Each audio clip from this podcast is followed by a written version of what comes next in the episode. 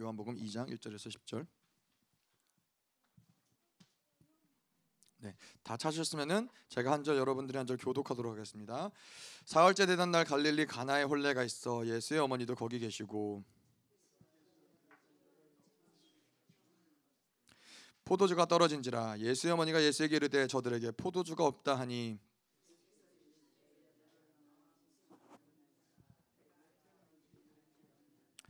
그의 어머니가 하인들에게 이르되 너에게 무슨 말씀을 하시든지 그대로 하라 하니라.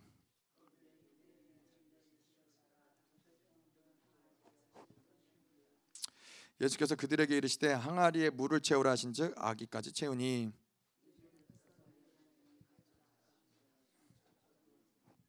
연회장은 물로 된 포도주를 맛보고도 어디서 났는지 알지 못하되 물 떠온 하인들은 알더라. 연회장이 신랑을 불러 말하되 사람마다 먼저 좋은 포도주를 내고 취한 후에 낮은 것을 내거늘 그대는 지금까지 좋은 포도주를 두었도다 하니라 아멘. 자, 이 말씀이 아프리카, 아, 아프리카 이번에 우간다 집회 때 주일 예배 때 목사님이 선포하셨던 말씀입니다. 그래서 어, 이 주일 예배 때도 굉장히 하나님의 강력한 임재가 있었고요. 어, 물론 이 교회가 좀 어려운 부분들이 있었긴 했지만은 자 그래서 요한복음에서 말하고 있는 복음에서 말하고 있는 가장 중요한 핵심 무엇이냐? 예수님이 이 땅 가운데 오셔서 선포한 그 모든 사역과 모든 말씀 하신 모든 사역과 모든 말씀 가운데 그 핵심은 무엇이냐? 바로 하나님 나라라는 거예요. 하나님의 나라가 임하였다. 예, 그래서 회개하라. 하나님의 나라가 가까이 왔느니라. 하나님의 나라를 선포하시는 게 이 예수님에게 가장 중요한 핵심 바로 복음의 핵심인데 자 하나님의 나라 교회에게 있어서 가장 중요한 부분이 무엇이냐? 바로 말씀이라는 것이죠. 그래서 교회를 우리가 뭐라 그래요? 진리 사수의 터라 그러는 거예요. 그래서 교회는 그 진리 하나님의 말씀이 왜곡되지 않고 하나님의 말씀이 살아서 역사하는 것들을 교회를 통해서 하나님이 드러내시고 나타내시고 그래서 우리의 모든 사역도 사실은 이 말씀 진리 이것이 없이 만약에 이번 아프리카 집회 가운데도 우리가 뭐 가서 많은 것들을 베풀고 오고 뭐 찬양을 하고 좋은 임재가 있고 다 있지만은 만약에 말씀이 없다면은 사실은 이, 이 집회는 아무 의미가 없는 것이죠. 가장 중요한 모든 것에 교회에 있어서 가장 중요한 것은 바로 이 진리의 체계를 세우는 것. 진리의 말씀이 정확하게 한 영혼 한 영혼에게 세워지게 만드는 것이 교회에겐 굉장히 본질적인 부분이고 중요한 부분이라는 거죠. 그래서 하나님의 교회는 반드시 하나님의 말씀이 흘러가야 돼요. 그래서 뭐 음, 교회를 쿡 찔렀으면 뭐가 나와야 돼요? 말씀이 나와야 된다는 거예요. 하나님의 교회는 반드시 말씀으로 충만해야 되고 말씀이 충만한 것은 예수 충만한 것이고 그리고 성령으로 충만한 것인 것이죠. 이 세 개가 분리되지 않는 것인데 교회는 그래서 반드시 진리가 강력해야 되는데 하나님의 말씀이란 무엇이냐? 바로 이건 창조주의 능력이시죠. 하나님의 말씀으로 모든 만물을 만드셨고 지금도 말씀으로 모든 만물을 붙잡고 계신. 그래서 우리가 하나님의 말씀 뭐라 그래요? 다바르. 아, 하나님이 말씀하시면 예, 선포하시면은 그것이 이벤트가 일어나는 거예요. 사건이 만들어지는 거예요. 그래서 하나님의 말씀이 그렇게 강력한 말씀인데 그 말씀이 이제 신약에 들어와서 어떻게 해요? 우리에게 들어왔다는 거예요. 하나님의 말씀이 새 언약의 말씀이 우리 안에 하나님 우리 안에 말씀. 그 창조주가 모든 만물을 창조하시고 모든 우주를 붙잡고 있는 그 말씀이 우리 안에 그 말씀이 들어왔기 때문에 하나님이 이그 놀라운 능력과 권세가 하나님의 교회를 통해서 안 나타날 래 안 나타날 수가 없다라는 것이죠. 자, 근데 왜 하나님이 이러한 말씀을 우리 안에 두셨냐? 이런 놀라운 창조의 능력과 권세가 있는 그 말씀을 왜 우리에게 주셨느냐? 그건 바로 하나님이 우리를 하나님처럼 만드시기 위해서 물과 피와 성령을 왜 우리 안에 두셨느냐? 우리를 하나님처럼 만드시기 위해서 그 말씀을 두셨다는 거예요. 그래서 교회란 무엇이냐? 한 영혼이 교회에 와서 그 영혼을 하나님처럼 만드는 만드는 것이 바로 교회가 가진 본질적인 목적이라는 거예요. 그래서 하나님이 그것을 가능하게 하기 위해서 뭐요? 교회에게 모든 풍성함을 주시고 교회에게 모든 것들을 다 제공하신다라는 것이죠. 그런데 교회가 인간적으로 뭔가 우리가 아무리 노력한다 한들 한 영혼을 하나님처럼 만들 수 있어요? 예, 불가능한 것이죠. 한, 한 영혼을 한 사람을 착하게 살게 만드는 것도 예, 한 인간이 할 수 있는 어, 가능한 일이 아닌 것인데 예, 한 영혼을 하나님처럼 만든다. 이거는 인간이 할 수 없는 거예요. 그렇기 때문에 교회는 반드시 하나님이 통치하셔야 되고 하나님이 일하셔야 되고 하나님께 모든 것들을 맡기고 그, 그분 일하실 수 있도록 우리는 계속 그분을 바라보는 것이 우리에게 유일한 것이라는 것이죠. 그래서 이 요한복음 2장에 보면은 예수님이 이 그렇잖아요. 이 마태복음 다른 복음서와 다르게 요한복음에서는 이 가나의 혼인 잔치를 이야기하시고 가나의 혼인 잔치를 통해서 하나님의 나라를 보여주시는 거예요. 하나님의 나라는 이런 것이다라고 예, 요한복음을 여시면서 어, 이 혼인 잔치를 이야기하시는데 그 다음에 바로 나타나는 그 다음에 이제 요한 사도 요한이 어, 기록한 내용이 무엇이냐면은 바로 이 성전을 정결케 하는 예, 성전을 뒤집어 엎어서 쫓아내는 장사꾼들을 쫓아내는 아, 이것이 어, 그 당시에 유대교는 그 성전은 음, 하나님의 나라인데 하나님의 나라를 잃어버린 거예요. 이스라엘은 하나님의 나라를 잃어버렸고 그 유대교는 종교화되었고 하나님의 나라를 잃어버리니까 당연히 모든 예배가 다 타락할 수밖에 없었고 자 그러다 보니까 하나님 구약의 시대에 뭐라 그래서 말라기에 뭐라 그러세요? 누가 제발 이 성전문 좀 닫았으면 좋겠다. 이미 예배가 타락하고 예배가 다 어, 하나님이 역겨워하시는 그런 예배가 됐기 때문에 성전문을 닫았으면 좋겠다.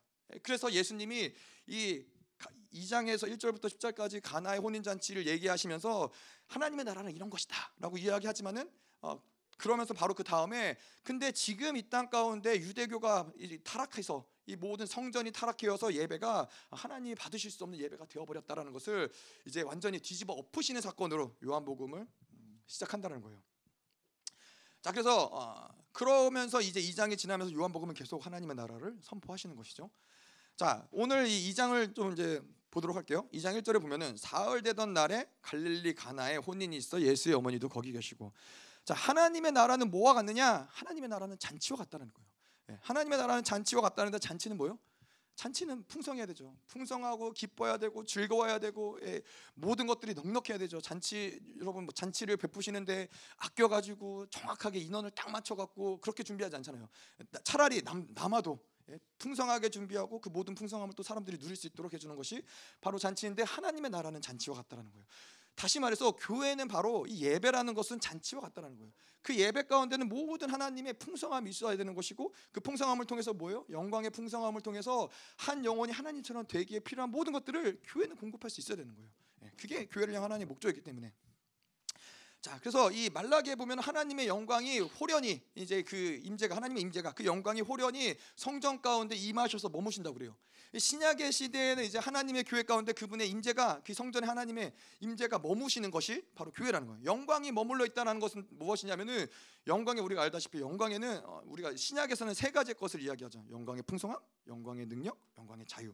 자, 그래서 하나님이 임하셨다. 그 하나님의 나라가 임했다는 거 하나 그 하나님의 나라의 영광이 임했다라는 것인데 그래서 교회는 영광의 풍성함, 영광의 능력, 영광의 자유가 그 교회 가운데 역사할 수밖에 없다는 거예요. 하나님이 임하시면 그 영광이 임하는 것이고 영광이면은 자유와 능력과 풍성함이 임하는 것이죠. 음. 자, 그래서 우리가 뭐 알지만은 영광의 갈라디아서에서 우리가 들었죠. 영광의 자유란 자유란 무엇이죠? 자유란 우리가 생각하는 대로 내가 하고 싶은 거 내 마음대로 하는 것이 자유가 아니라 하나님이 우리를 향한 그 계획대로 그 의도대로 거침없이 우리가 그 의도를 예, 할수 있는 그 자유함을 우리가 자유라고 이야기하는 거예요. 그래서 뭔가 하나님이 우리에게 기도하기 원하시는데 기도할 수 없어. 왜냐하면 세상의 어떤 유혹이나 세상의 바쁨이나 이런 것들로 기도할 수 없어. 이건 자유하지 못하다는 거예요. 다시 말해서 세상에 묶여 있기 때문에 하나님이 원하는 것들을 우리가 할 수 없는 상태, 자유를 빼앗긴 상태죠. 근데 영광이 임하면 무엇이 되느냐? 하나님의 영광이 임하면 그 자유와 함께 영광의 자유가 임한다는 거예요. 근데 이것이 그냥 아 그냥 하나님이 임한 뜻한 뜻, 뜻대로 뭐 그냥 하는 것이지가 아니라 우리가 뭐 영광의 자유가 임하면은 우리의 어떤 상황과 환경과 능력이 고려 대상이 되지 않는 거예요. 아 나는 하나님 이런 돈이 없어서 하나님 이런 거 할 수 없어요. 근데 영광의 자유가 임하면은 하나님이 돈이 없는 것과 상관없이 그분의 뜻대로 그 목적을 이루시는데 어, 어떠한 제한도 받지 않으시는 것이 바로 영광의 자유라는 것이죠. 자, 그래서 영광의 풍성함은 무엇이냐? 영광의 풍성함은 아까도 이야기한 대로 모든 것들을 하나님이 다 공급하는 거예요. 성장하고 자라나고 하나님처럼 될 수 있는 모든 것들을 다 공급하는 거예요.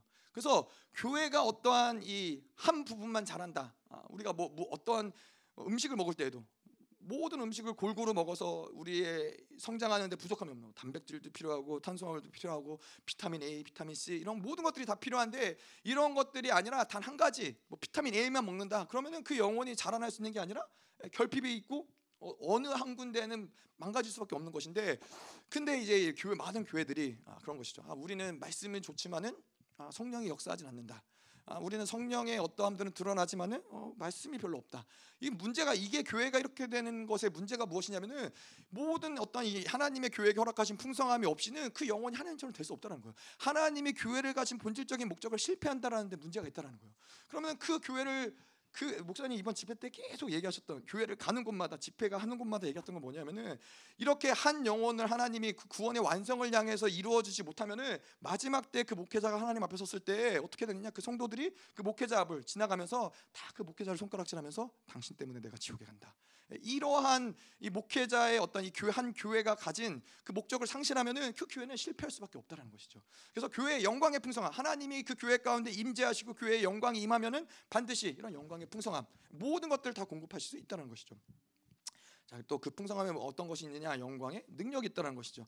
영광의 능력이란 것은 어떠한 영적 전쟁이 됐든 어떠한 이뭐이 사건을 만나든 모든 걸 다 돌파할 수 있는 영광의 능력, 어떠한 사역도 가능하다는 것이죠.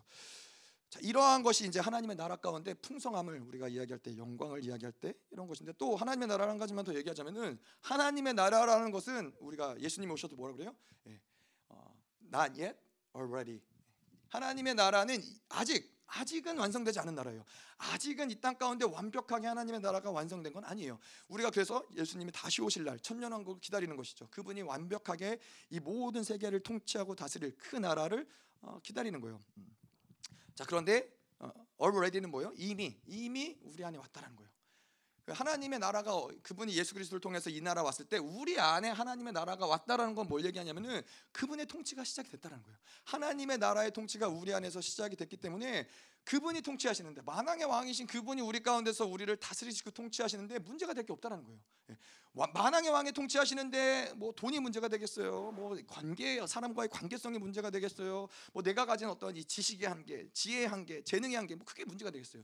그렇지 않다라는 거예요. 그분이 통치하심을 받아들이고 인정하면은 그 어떤 것도 문제가 되지 않는데 왜 문제가 되는 것처럼 느껴져요? 속는 것이죠. 그분의 왕되심을 그분이 우리를 다스리고 통치하신다는 것을 속기 때문에 아, 그걸 믿지 못하기 때문에 문제가 되는 것이죠. 자 그래서 하나님보다 더 큰 문제는 이 땅 가운데 존재하지 않아요. 하나님보다 더 큰 문제가 있어서 어떻게 있을 수 있어요? 하나님이 해결하지 못할 수 있는 문제가 하나님이 책임지지 못하는 문제가 이 땅 가운데 뭐가 있겠어요? 없다라는 거예요. 결국에 뭐냐? 결국에 우리가 직면하는 모든 문제는 하나님의 나라의 문제인 것이고 우리의 믿음의 문제라는 거예요. 믿음이 상실되었기 때문에 그게 문제가 문제로서 받아들여지는 것이죠. 자, 우리 이제 아프리카를 가서 보니까는 아 정말 저희가 하는 이 집회가 아, 잔치더라고요. 아, 예, 뭐 국내 집회도 마찬가지지만은 해외 집회 가운데 뭐 보셨지만은 뭐 예배 가운데 뭐 말씀이 되었든 찬양이 되었든 뭐 사역이 되었든 어떠한 부분도 모자라지 않고 부족하지 않고 하나님의 일하심에 있어서 아, 뭔가 제한 두는 게 없는 거예요. 하나님께서 그분의 일을 펼쳐 나가시는데 그 영혼들을 만지시는데 부족함이 없는 거예요. 여러분 어, 모르겠어요. 지금도 그렇지만은 예전에 처음 생명사역 왔을 때도 그러셨겠지만은 아니 4일이라는 짧은 시간 가운데 한 영혼이 그렇게까지 변화되는 게 어떻게 가능한 일이겠어요? 여러분 이제 뭐 보시 아, 뭐이 영상으로선 이해 안 되지만 이제 저 같은 경우는 아니 첫날 이 사람들 만나니까는 이 사람들이 무슨 소망이 있을까? 이 사람들이 과연 변화될까? 이 사람들이 과연 풀어질까? 그랬는데 집회가 마무리될 때 보니까는 얼굴도 변화되고 뭐 근심과 걱정과 염려로 얼굴이 어두웠던 사람들이 그냥 얼굴만 봐도 뭐 영적인 어떤 느낌이 풀어지고 자유해지고 이런 걸 떠나서 얼굴만 봐도 아, 뭔가 일어났구나. 근데 이 사람들을 풀어낼 수 있는 모든 것들이 집회 가운데 하나님이 다 공급하셨다라는 거예요. 예, 사역 필요한 사역, 뭐 영광, 임재 그런 모든 것들 그리고 음, 음식도 예. 이, 뭐 이분들이 그 제가 저 뭐 어떻게 보면 저의 실수지만은 제가 이제 아프리카 갔는데 음식이 너무 잘 맞는 거예요. 뭐 아프리카 사실 어디를 가나 크게 문제되지 않아요. 어디를 가나 크게 문제되지 않는데 아프리카도 음식이 그냥 맛있더라고요. 뭐 되게 맛있다 이런 건 아닌데 그냥 평소에 안 먹는 음식이니까 어, 그래서 계속 먹다 보니까는 이제 살이 점점 오르는 거죠. 그래서 이제 우간다에서 며칠 안 남겨두고 아 살을 좀 뺏어 가야겠다. 좀 절제를 해야겠다. 아, 제가 이제 그런 생각을 하고 거의 겐베 목사님 제가 이제 에스와틴에 있었으니까 친하거든요. 겐베 목사님을 이렇게 이런저런 농담하면서 아좀 이제 들 먹어야겠다. 뭐좀 어, 살이 쪄가지고 살을 좀 빼고 한국에 가야 된다. 이제 그렇게 얘기를 했더니 겐베 목사님이 그런 거예요. 자기는 많이 먹어야 된다고. 왜냐하면은 아 이제 돌아가면은 어, 언제 또 이렇게 많이 먹을 수 있을지 모르겠다고. 예. 그래서 이제 이런 얘기를 제가 이제 김성희 목사님이랑 제가 이제 이렇게 얘기했다니까 이 아프리카 분들은 많은 경우가 아, 하루에 한 끼만 먹어도 어, 다행인 거예요. 그러니까 있으면 먹고 없으면 그냥 건너뛰는 경우가 많다라는 거예요. 그러니까 이 사람들이 보통 설탕을 굉장히 많이 먹어요. 뭐 티를 먹을 때도 설탕을 많이 넣고 왜냐하면 배고프니까. 예, 먹을 게 별로 없으니까 이제 그런 사람 앞에다 두고 제가 이제 어, 사, 살을 좀 빼야 돼서 좀 그만 먹어야겠다라고 얘기를 했으니 얼마나 어, 얼마나 어리석었어요. 그래서 하여튼 이분들에게 있어서는 이렇게 풍성하게 음식을 대접받는 모든 끼니마다 제가 봐도 뭐 그냥 많이가 뭐 이렇게 뭐 음식을 많이 먹으려고 해서 많이 먹은 게 아니라 조금씩 있는 것만 다 덜었더니 이게 많아지는 거예요. 그러니까 풍성하게 대접을 한 거죠. 이분들이. 그래서 목사님이 항상 이 집회 때 목회자들을 섬길 때 목사님이 늘 하시는 얘기가 뭐냐면은 이분들을 최대한 음식으로든 뭐로든 게 섬겨드리고 그 그럴 때 이분들 안에서 자신들 안에 있는 존귀, 아 내가 이렇게 존귀한 자구나, 이런 대접을 받아 마땅한 자구나. 이제 그렇지 못한 목회자들이 많기 때문에 정말로 고생하시고 정말 이런 어, 존귀함을 누리지 못하는 분들이 많기 때문에 생명사역에서 는 모든 집회 가운데는 목회자들을 최대한 음, 섬겨드리려고 하는 것이 있는데 특별히 아프리카 가운데는 그런 게 아, 많았겠죠. 그래서 음식도 정말 풍성하게 잘 해주고 어, 그리고 아, 또 우간다에서도 아, 남아공에서도 한 번 목사님이 이제 아프, 아이스크림 사오라고 그래서 아이스크림을 이제 사와가지고 나눠주고 우간다에서도 우간다에서는 두 번이나 예, 두 번이나 아이스크림을 이제 하니까 아이스크림을 주니까 확실히 어, 영적인 반응이 달라지더라고요. 참 이상한 묘한 관계이긴 한데 그렇게 안 풀렸는데 또 아이스크림을 먹으니까 영들이 또 살아나더라고요. 그게 하나님의 어떠한 이 은혜를 느껴서 그런지 뭐 아이스크림 맛있어서 그런지 모르겠지만 하여튼 뭐 그런 그러한 풍성함도 그렇고 또 이, 아까도 얘기한 대로 선물을 저희가 준비해 갔잖아요. 이게 이 선물이 열방교회에서 이 양정현 자매가 24 중보 가운데서 음, 아프리카 팀 담당, 담당이거든요. 어, 근데 이 중보 팀에서 돈을 걷어가지고 뭐 하여튼 돈을 꽤 많이 걷었나 봐요. 돈을 꽤 많이 걷어가지고 아프리카에 오시는 목회자들 섬기기 위해서 이제 초코파이를 초코파이가 진짜 캐리어로 이만한 캐리어로 한 박스 어, 가져가고 그다음에 뭐 볼펜이나 이런 것들 사가지고 그분들한테 이제 나눠드린 거죠. 그러니까 뭐 어느 집회 여러분들 가시면은 이렇게 막 공짜로 먹여주고 재워주고 선물 주고 아이스크림 사주고 이런 집회가 어디 있겠어요. 근데 하나님이 계속 풍성함을 흘려보내기 원하셨기 때문에 하나님의 나라의 본질이 그렇기 때문에 근데 이게 영적으로도 마찬가지라는 거죠. 영적으로도 우리에게 하나님은 뭔가 쪼잔하게 어떠한 거 하나를 가지고선 그거에 만족하고 살게 하시는 것이 하나님의 영적인 흐름이 아니라는 거예요. 하나님은 우리가 영적으로 성장하는 데 있어서 필요한 모든 것들, 뭐 믿음이면 믿음, 소망이면 소망, 능력이면 능력, 지혜면 지혜, 모든 것들 하나님이 다 공급하신다라는 것이죠. 하나님은 계속해서 끊임없이 우리에게 부어 주시는데 우리의 불신앙이 뭐예요? 네, 그것을 바라보지 않고 받아들이지 않으니까는 계속 어떤 결핍과 아, 이러한 이러한 이 어, 이런 고난한 고난 가운데서 살아갈 수밖에 없는 부분들이 있는 거죠. 자, 2절 보도록 하겠습니다. 아, 예수와 그 제자들도 혼인의 청함을 받았더니 자, 이, 이 혼인 잔치에서 가장 이 잔치를 혼인을 하는 이 주인에게 있어서 가장 잘한 일은 무엇이냐? 바로 예수님을 초청했다는 거예요. 자 이곳에 예수님이 초청했기 때문에 하나님 하나님 예수님 누구예요? 하나님의 나라의 왕이세요. 하나님의 나라의 주권자예요. 그래서 예수님이 그곳에 오셨다라는 것은 무엇을 얘기하냐? 그 주권자가 거기 왔다라는 거예요. 하나님의 나라가 그곳에 같이 임했다라는 것을 이야기하는 것이죠. 자 그래서 예수님이 왔다는 거 하나님의 나라가 왔다는 것이기 때문에 수많은 손님들이 있지만은 아, 그 많은 손님들에서 가장 중요한 분이 누구예요? 바로 예수님이고요. 예수님을 초청했기 때문에 하나님의 나라가 임했기 때문에 그런 것이죠. 자, 우리가 이 아프리카에서 제가 이번 우간다 남아공도 그렇고 우간다도 그렇고 아, 정말 모든 사역자들이 많은 사역자들 대부분의 모든 사역자들이 다 그랬을 거예요. 사역을 하면서 그렇게 많이 울어본 적이 없었어요. 정말 이 영혼들을 향한 이 땅을 향한 나라를 향해서 하나님의 마음이 얼마나 부어지는지 어, 계속해서 어, 이들을 뭐 사역해주면서도 울고 이 땅의 묶임을 풀어내면서도 울고 결국엔 우리가 한 것이 무엇이냐 예수님 이 땅 가운데 와달라고 이 나라 가운데 와달라고 하나님 이 영혼 가운데 와달라고 뭐 저희가 할 수 인간이 할 수 있는 게 뭐가 있겠어요? 그냥 하나님을 계속 초청한 것이죠. 이 나라가 가진 문제들 종교의 영 명예요 이 나라가 풀어내지 못하는 모든 고통 절망 이런 것들을 계속 그들이 풀어낼 수 없어요. 그들이 그들이 얼마나 오랜 시간 아파왔고 얼마나 오랜 시간 묶여왔고 그런 것들을 본인들이 인지하지도 못하고 그것이 고통이 고통인지 모르고 살아간 사람들인 거예요. 참 아프리카 가보면은 참 답답한 게 많이 있지만은 아, 그렇잖아요. 우리 같은 사람들은 뭐 바벨론이 강해서 세상이 강해서 그럴 수도 있지만은 조금만 불편한 게 있으면은 뭔가 조금 더 편하게 해보려고 머리가 돌아가잖아요. 그래서 뭐 제가 이렇게 숙소에서 보니까는 호텔 직원이 이제 거기가 우간다가 호텔 기숙사가 같이 있어요. 직원들이 묵는 데 같이 있어요. 근데 이제 제가 3층에 있었는데 3층에서 보니까는 이제 그 직원이 와서 이제 자기 빨래를 빠는 거예요. 뭐죠? 이 다라 다라를 세 개를 두고 하나는 이제 물에 적시고 하나는 이제 비는 물이고 뭐 그런 것 같아요. 그래서 빨래를 하는데 손으로 계속 이렇게 빠는 거예요. 그래서 아니 이 나라는 빨래판도 없나? 빨래판이라도 있었으면 좀 빨래가 쉬울, 쉬울 것 같은데 그냥 계속 손으로 빠는 거예요. 매일 같이 그냥 그렇게 빨래를 하는 거예요. 예, 그런 걸 보니까는 아니 뭐 세탁기는 아니더라도 그냥 빨래판만 있어도 빨래가 좀 수월할 거 아니에요. 그리고 빨래 비누가 아니라 빨래 가루만 있어도 좀 수월할 거 아니에요. 제 생각엔 그런 이제 생각이 드는 거예요. 근데 이 나라 사람들은 그렇지 않아요. 그냥 주어지는 환경을 그대로 살아가는 거예요. 이런 것들이 영적으로도 마찬가지인 거예요.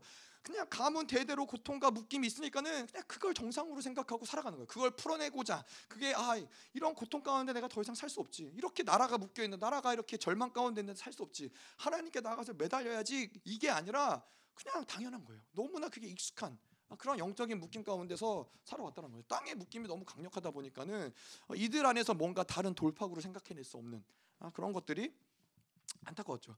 안타까운데 어쨌건 그래서 이 팀들이 계속해서 예수 그리스도를 초청한 거죠. 하나님 이 땅 가운데 이 나라 가운데 와달라고 눈물로써 기도를 하면서 어, 그런 사역들을 저희가 좀 하고 왔고요. 자, 근데 왜 우리도 마찬가지 우리도 마찬가지죠. 왜 하나님의 나라로 살지 못하는가? 하나님의 나라 아까 이야기했죠. 하나님의 나라는 모든 게 다 풍성한 거예요. 지혜도 풍성하고 그분의 능력도 풍성하고 그분의 어떠한 뭐 물질도 풍성하고 뭐 뭐 뭐 이 땅 가운데 살아가는 데 있어서 실질적인 것들조차도 뭐 돈조차도 그분의 풍성함에 모든 것들이 다 포함되는 것인데 왜 우리가 하나님의 나라로 살지 못하느냐? 아, 그것은 바로 하나님 예수 그리스도를 초청하지 않기 때문인 거예요. 그 무슨 말이에요? 우리가 살아가면서 직면하는 많은 문제들이 있는데 그 직면하는 문제들 가운데서 우리에게 중요한 건 뭐냐면 예수님을 초청하는 거예요. 예수님을 초청해서 예수님께 모든 문제들을 맡겨드리고 그분이 다스리고 통치할 수 있도록 하나님의 나라가 임할 수 있도록 계속 모든 모든 사건들 가운데 어, 뭐 누군가로 인해서 마음이 어려워졌다. 아 그것도 예수 그 상황 가운데 초청하는 거예요. 아 내가 돈의 결핍으로 인해서 어떤 문제가 생겼다. 그 상황에도 예수님을 초청하는 거예요. 그분이 왕으로서 그분을 초청해야 되는데 우리는 어떻게 하느냐? 음, 자꾸 문제가 생기면은 문제를 창념한다는 거. 문제를 바라본다는 거예요.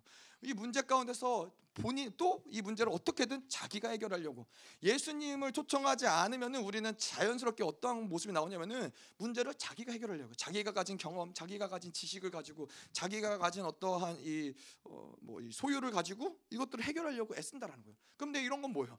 다 한계 한계적인 거라는 거예요. 내가 가진 경험을 통해서 여러분 생각해 보세요. 왜 우리가 계속 같은 고난에 반복되는 부분들이 있어요? 내가 가진 경험을 가지고 똑같이 대응하기 때문에 계속 같은 고난, 같은 결핍, 같은 문제들을 만날 수밖에 없다라는 게 이 세상 사람들이 살아가는 원리예요. 예, 그 가진 한계, 자기가 가진 한, 가지고 있는 어떤 소유의 한계 이런 것들을 가지고는 우리가 직면하는 문제, 인생의 많은 문제들을 해결하기 어려운 부분들이 있어요. 아, 그러다 보니까 어떻게 돼요? 이 우리가 하나님 문제 가운데서 하나님의 통치를 시작하는 방법은 뭐예요? 그분은 멈, 이 우리가 할 수 있는 것들을 다 멈춰 세우는 거예요. 다 모든 것들을 멈춰 서서 그분을 바라보는 거예요. 그분을 초청하는 거예요. 예수님을 초청할 때 그러면 그게 왜 중요해요? 모든 이 인생 가운데 내가 직면하는 사건의 모든 흐름들이 그 순간 예수님을 바라보고 그분을 초청하는 순간 그 모든 흐름들을 누가 주관해요? 예수님이 주관하기 시작한다는 거예요. 그러면 하나님의 나라가 그 사건들을 주관하기 때문에 하나님의 그 나라가 가진 능력, 하나님의 나라가 가진 지혜, 하나님의 나라가 가진 권세로 이 사건들을 해결하기 때문에 이러한 문제가 문제가 되지 않는다라는 거예요. 자, 그런데 이 문제가 문제가 되는 딱 한 가지 이유는 뭐예요? 예수님을 초청하지 않기 때문이라는 거예요. 자, 그래서 이, 요한복음의 구원의 상태 우리가 알죠? 요한복음 뭐 구원의 구원을 정의하는 여러 가지 것들이 있지만 요한복음이 말하고 있는 구원의 상태는 무엇이냐면은 계속 다가오시는 그분을 받아들이는 상태, 초청하는 상태, 영접하는 상태. 이 상태가 바로 구원의 상태라는 거예요. 우리 안에서 계속 그분이 다가오시는데 그분을 계속 오픈하고 그분을 웰컴하고 그분을 초청하고 내 모든 상황 가운데서 그분이 일하실 수 있도록 그러면은 구원의 생명이 우리 인생 가운데 움직이기 시작하는 거예요. 근데 여러분 알잖아요. 이 구원의 생명이라는 건 뭐예요? 구원의 생명이라는 건 어디서부터 온 거예요? 이 땅에 속한 거예요? 아니잖아요. 구원의 생명이라는 것은 from above 하늘에서부터 아노센 하늘에서부터 우주 밖에서 온 생명이 바로 구원의 생명이라는 거예요. 근데 이 생명이 우주 밖에서 왔다는 건 뭐예요? 예, 우주 안에 있는 어떠한 것이 그 구원의 생명을 죽일 수 없다는 거예요. 어, 이, 이 우주 안에 있는 어떠한 문제가 구원의 생명을 끊어낼 수 없다는 거예요.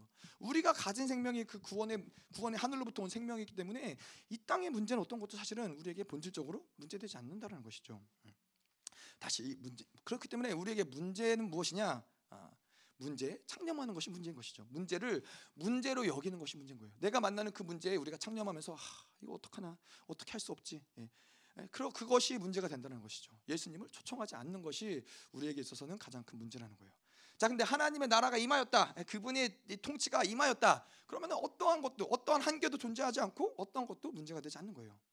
자, 그래서 예수 그리스도를 초청하는 자들, 예수님을 초청하는 자들의 자세, 그 예수님을 초청하는 함으로 살아가는 자, 사람들의 자세는 무엇이냐면은 문제에 창념하는 것이 아니라 하나님을 향한 기대감이 늘 있는 거예요.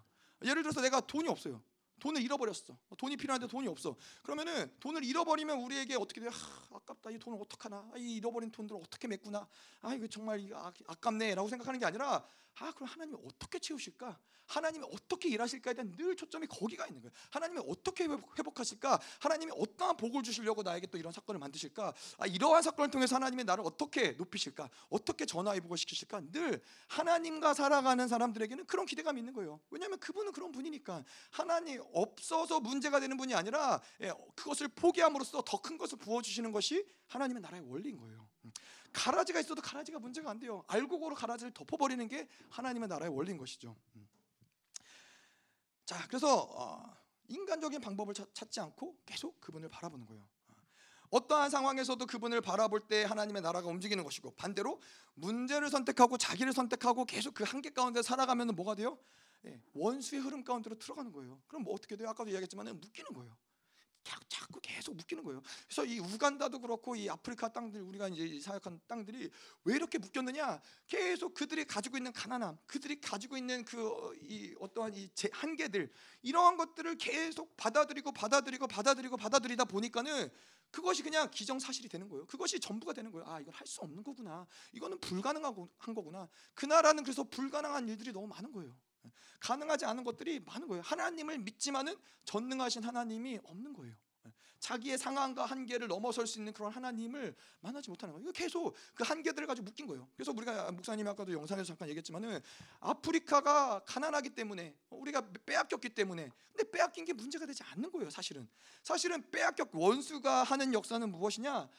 빼앗겼기 때문에 거기에 창념하게 만드는 거예요. 아, 그래, 우린 빼앗겼어. 우린 힘이 없어. 우리는 노예, 노예, 노예로서 살아왔어. 계속 거기에 창념하게 만들어서 지금도 어떻게 살아가요? 지금도 그들은 자유자예요. 지금도 하나님을 받아들이면은 모든 것을 다 누릴 수 있는 자유자임에도 불구하고 그들은 아, 누군가 우리를 도와줘야 돼. 서방 세계가 우리를 도와줘야 돼. 그들이 도와주지 않으면 우린 살 수 없어. 아, 교회들도 마찬가지예요.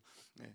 다른 나라에서 그래서 많은 경우들이 목회자들이 무엇을 하냐면은 교회 목회를 하면서 동시에 어떤 이 어, 뭐라 그러죠? 고아를 돌보고 뭐 이런 가난한 사람들을 후원해주고 이런 사역들을 해요. 근데 이런 사역들을 하는 많은 이유가 어, 뭐 진짜 가난한 자들을 돕고 고아들을 돕고자 하는 것도 있지만은 그러한 사역들을 할 때 서방 세계로부터 많은 도움을 받을 수 있기 때문에 그게 그 길이 되기 때문에 아 그런 일들을 한다라는 거예요.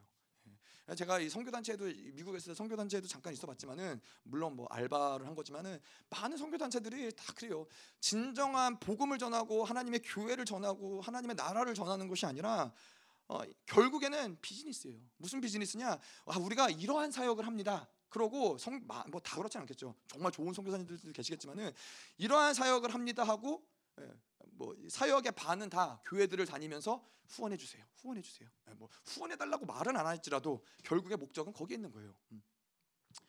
아, 이런 것들이 사실 뭐 아프리카 그래서 우리에게 중요한 건 이런 것들을 깨뜨려 주는 게 중요한 거예요. 이 그들이 가진 이런 묶임들 계속 그 문제를 만났을 때 그 가난함을 만났을 때 아프리카가 그 노예 노예됨을 만났을 때 하나님을 찾고 하나님이 그 돌파하는 것들을 경험을 하면서 그것이 문제가 되지 않는 시간으로 계속 하나님의 나라로 살아가는 것들을 계속 나아갔어야 되는데 원수들이 그걸 묶어놓은 것이죠. 예, 노예로 살아가게끔 가난을 벗어나지 못하게끔 원수들이 그렇게 계속 만들어 간 것이죠. 자 계속 볼게요. 2장 3절 포도주가 모자란지라 예수의 어머니가 예수에게 이르되 저희에게 포도주가 없다니 자, 이스라엘에게 있어서 사실 이 혼인 잔치란 굉장히 큰 의미가 있는 것이죠. 뭐 그들이 어, 뭐 저희도 마찬가지지만 마지막 때 이, 결국엔 뭐요? 어, 예수님이 다시 오셔서 어린 양의 혼인 잔치에 우리가 신부로서 참여하는 것이죠. 그래서 어떻게 보면 성경은 혼인 잔치에서 시작을 해서 혼인 잔치로 끝난다고 해도 과언이 아닐 만큼 그것은 중요한 의미가 있고 또 이스라엘에게도 그것이 굉장히 중요한 의미예요. 그래서 이스라엘에게 결혼 결혼이란 혼인이란 굉장히 큰 사건인데 이 사건에서 이 포도주가 떨어졌다. 아, 이거는 큰 문제를 만난 거죠. 큰 문제를 이뭐 동네 사람들 뭐 동네 뭐 높은 사람들 뭐 여러 사람들을 불렀는데 어, 풍성해야 되는데 잔치는 비- 반드시 풍성해야 되는데 특별히 그 잔치에서 이스라엘에게 있어서 포도 포도주가 떨어졌다라는 거는 이제 이이 뭐라 그러죠 혼주 이, 하여튼 이, 이 혼인 잔치를 주, 주최하는 사람이 큰 문제를 아, 만난 것이죠. 그래서 이뭐 우리가 생각해 볼 수 있는 게 이 문제를 그 어떻게 하겠어요? 해결하기 위한 방법들을 생각을 해보겠죠. 인간적인 방법들을 생각해 보면은 뭐 어, 이제 포도주를 계속 이 하객들이 요구하니까 포도주를 구하기 위해서 뭐 집집마다 찾아가서 좀 남은 포도주 좀 달라고 빌릴 수도 있는 문제인 것이고 뭐 그 당시에 거기에 뭐 마트가 있었는지 모르겠지만은 얼른 가서 포도주를 파는 데를 가서 포도주를 사올 수도 있는 문제인 것이고 뭐 그것도 아니면 정 안 되면은 그냥 하객들에게 아 뭐 죄송하다 그러고 우리 잔치는 망했습니다. 더 이상 더 이상 내어드릴 포도주가 없습니다. 뭐 집에 돌아가세요. 뭐, 뭐 그럴 수도 있는 문제고 뭐 인간적인 방법들이 있을 수 있다라는 거예요. 그런데 마리아가 선택한 방법은 오늘 보면은 인간적인 방법이 아니었어요. 어떻게요? 뭐 이런 인간적인 방법은 차라리 쉬울 수 있어요. 그냥 뭔가 우리가 우리가 할 수 있는 거니까 내가 뭔가 해볼 수 있는 것이기 때문에 쉬울 수 있, 있다라는 것이죠. 아, 그런데 어, 마리아는 그러지 않고 예수님을 찾아갔다라는 거예요. 예수님이 뭘 할 수 있는지, 예수님이 어떤 것을 말하실 수 있는지 모르지만은 일단은 마리아는 예수님을 찾아갔다는 거예요. 이 땅 가운데 살아가는 많은 사람들, 아, 또 많은 크리스천들마저도 어떻게 이 믿음이라는 것은 이러한 인간적인 방법을 가지고 뭔가 자기가 노력 해보고 그것이 안 됐을 때 하나님을 찾는 건 믿음이 아닌 거예요. 그건 믿음의 방법이 아닌 거예요. 근데 제가 만난 많은 크리스천들도 그래요. 자기가 할 수 있는 것들을 해보고 안 되는 경우에 하나님을 찾아요. 하나님, 아, 안 되네요. 근데 하나님 뭔가 이거 자기 그또 하나님의 뭔가 새로운 일을 기대하는 것이 아니라 자기가 하나님께 규정해 드는 거죠. 하나님 돈이 필요한데 돈이 지금 뭐 예를 들어 100만 원이 모자라요. 100만 원 주세요. 자기가 인간적인 방법을 제시하고 찾아봐서 안 됐지만은 그 방법을 하나님께 요구하는 거예요. 하나님은 그렇게 일하지 않으세요. 믿음이라는 건 그렇게 역사하지 않는다라는 거예요. 이 성경에서 말하는 믿음의 방법들은 뭐예요? 예, 자식의 자신이 할 수 있는 모든 방법들을 다 포기하고 하나님을 구하는 거예요. 음, 그게 그게 바로 성경에서 말하고 있는 음, 자기의 힘을 포기하는 것이고 자기가 가진 어떤 가능성들을 포기하는 것이고 그리고 철저히 하나님만을 의지하는 것이 믿음의 방법이에요.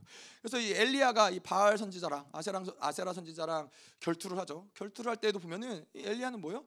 이 상황 가운데서 이 정말 어, 이걸 승리하지 않으면 이스라엘의 한 나라의 이 성패가 승패가 어, 엘리야에게 달려 있다라고 할, 할 가능할 만큼 정말 이제 이제는 이스라엘이란 나라가 이제 바알과 아세라의 모든 이 우상을 섬기는 나라로 바뀔 수 있는 어, 그러한 상황 가운데서 엘리야는 이 제단 가운데 불을 내리는 누가 불을 내리느냐? 그것이 진정한 신이다. 어, 진정한 하나님이다. 이걸 갖고 결투를 해야 되는데 엘리야가 취한 방법은 뭐예요?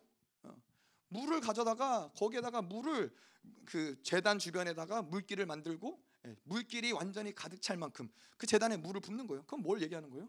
예, 인간이 할 수 있는 모든 가능성, 모든 방법 그걸 다 포기한다는 거예요. 예, 혹시라도 날이 덥고 건조하기 때문에 미국에는 그런 경우가 있어요, 종종. 너무 건조하기 때문에 산에서 그냥 어, 뭐 낙엽의 어떤 이 마찰로 인함인지 그냥 자발적으로 불이 나는 경우가 있어요. 그러, 그러한 어떤 일말의 가능성들조차도 이 엘리야는 다 포기하는 거예요. 다 포기하고 정말 하나님만 하셨다. 하나님이 일하셨다. 그것이 바로 믿음이라는 것이죠. 예. 자, 그래서 자, 이 아프리카에 이제 저희가 이제 좀 보면요. 음, 아프리카 얘기를 좀 저희가 집회에 있었던 얘기를 좀 하면은 아, 예, 목사님이 이제 사역을 하시는 데 있어서 여러 가지 어려운 문제들이 있었죠. 어, 일단은 이제 남아공에서 뭐 목사님 얘기하셨으니까 저도 얘기해도 될 것 같아요. 목사님이 남아공에서 이제 건강이 굉장히 안 좋으셨어요. 건강이 안 좋다는 거는 어, 일단 이 음식이 목사님이 장이 좀 예민하신 것 같아요. 장이 예민하셔서 음식을 잘 이게 다른 나라 음식을 잘 못 받는 경우들이 있는데 하여튼 뭐 첫날 거의 첫날부터 설사를 하시기 시작한 거예요. 집회가 끝날 때까지 계속 설사를 이제 하셨는데 어, 목사님 목사님 이제 나중에 뒤에서 조용히 오셔갖고 이제 목사님 뭐라 그러셨냐면은 하, 내가 진짜 설교하다가 어? 똥을 지려본 적은 처음이다. 뭐 그러신 거예요. 근데 이제 조용히 와서 얘기했는데 이거 제가 왜 얘기하냐면 목사님이 이제 뭐 저한테 그냥 몇몇 사람들한테 얘기만 얘기 안 할 텐데 우간다에서 이제 다 대놓고 이제 그런 얘기를 하셨어요.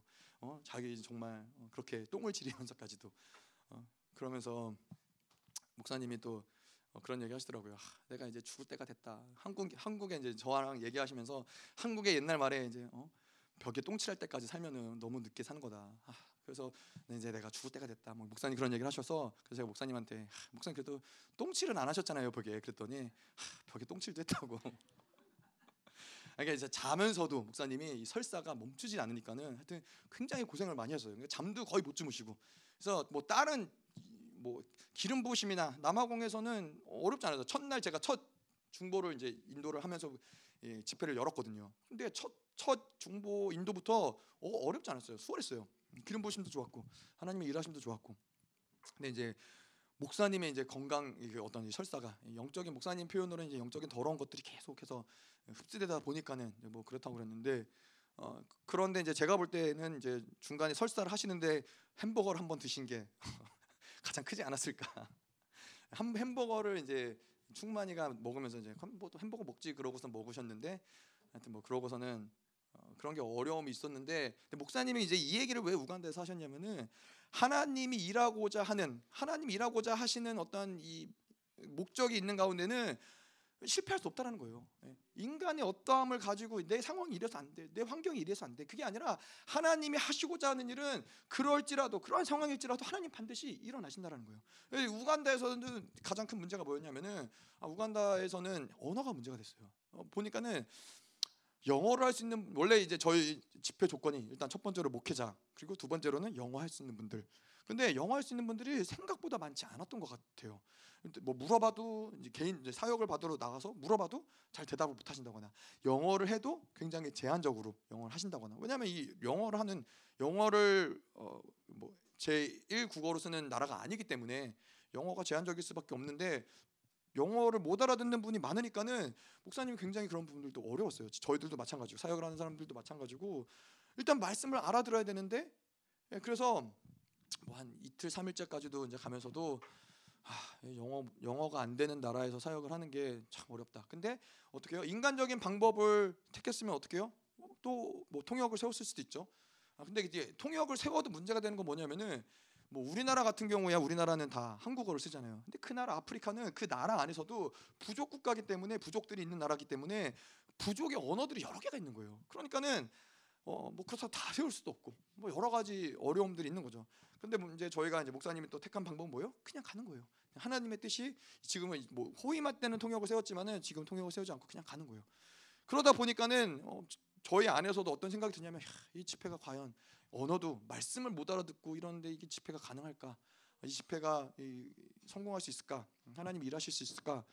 인간적인 방법을 어떠한 것을 그냥 포기했지만은 하나님이 계속 기대한 것이죠. 음.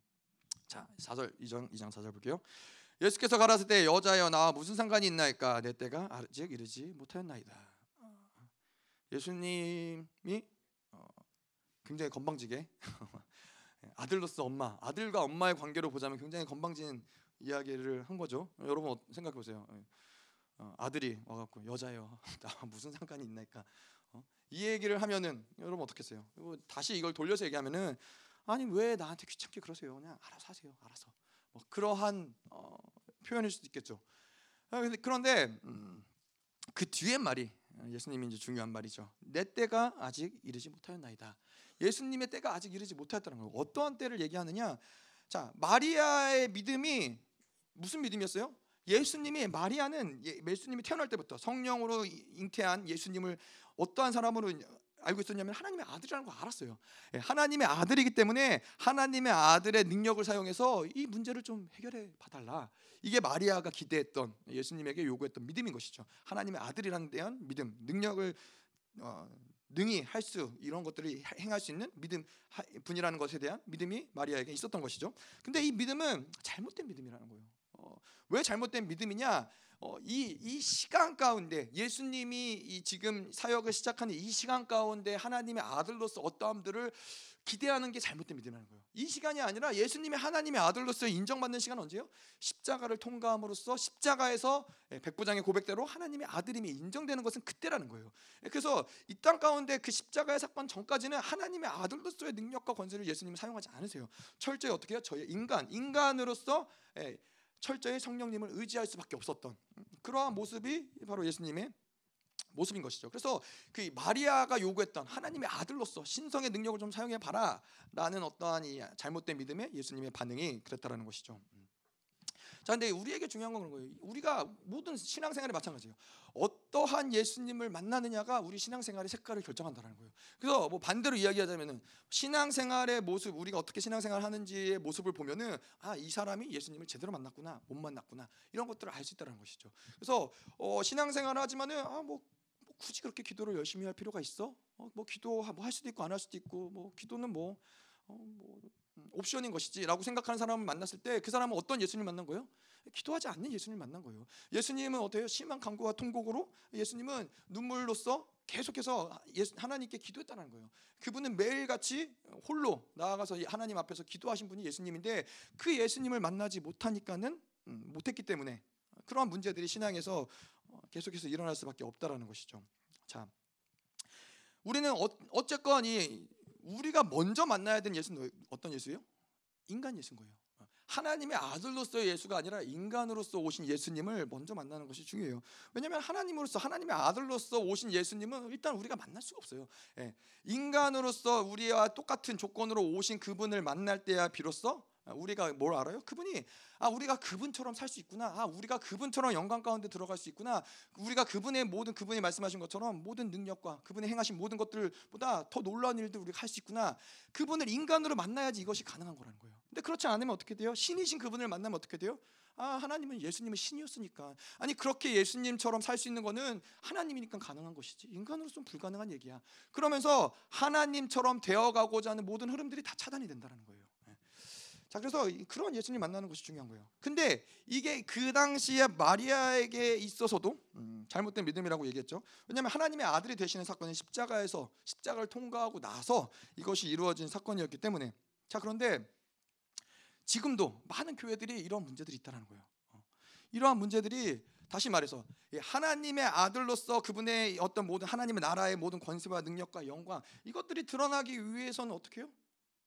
교회들은 십자가를 통과해야 된다는 거예요. 하나님의 자녀들, 성도들은 십자가를 통과해야 된다는 거예요. 예. 그래서 우리가 로마서에서 이야기했던 것처럼 우리는 그분의 후사, 그분의 자녀이기 때문에 예, 영광도 함께, 고난도 함께 그것들을 같이 통과, 십자가를 통과할 때, 그래서 에베소서 2장에서 이야기하는 게 뭐예요? 십자가에서 죽어야 될 다섯 가지를 이야기하잖아요. 근데 에베소서에서 십자가의 다섯 가지를 통과할 때야 비로소 모든 왕의 권세와 능력이 교회에겐 드러난다는 거예요. 근데 이 시대의 교회들이 어떻게 돼요? 이 시대 교회들이 십자가 없는 신앙, 예, 십자가 없는 그런 신앙생활을 하는 교회들이 많다는 거예요. 그게 뭐예요? 승리 신앙, 기복 신앙, 긍정적 사고 예, 이런 것들을 가지고 이 교회가 어, 말씀을 전하고 교회 신앙생활 하다 보니까는 교회가 무기력해질 수밖에 없는 거예요. 왜냐 왕의 권세와 능력은 어디서 드러난다고? 이 십자가에서 죽어질 때 드러나는데 십자가를 통과하지 않으니까는 어떠한 왕의 권세, 어떤 왕의 능력, 왕의 주권이 움직여지지가 않는 거예요. 그래서 반드시 교회는 십자가를 통과해야 된다는 것이죠. 십자가를 통과한다는 건 뭐예요? 어, 예배 가운데 반드시 모든 예배 가운데 우리는 깊이 회개해야 될 것들을 계속 어, 봐야 된다는 거예요. 그것을 회개를 해야 된다는 거예요. 여러분 이 세상 가운데 정말 회개가 없는 교회들이 너무 많아요.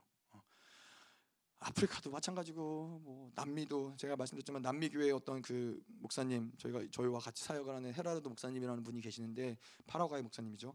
근데 이분도 어, 저희를 만나기 전에 생명사역을 만나기 전까지 교회에서 회개란 얘기를 들어본 적이 없대요. 예. 회개란 얘기를 교회들이 안 하는 거예요. 예, 얼마나 많은 교회 모르겠어요. 뭐 고난 주간에 좀 회개하죠.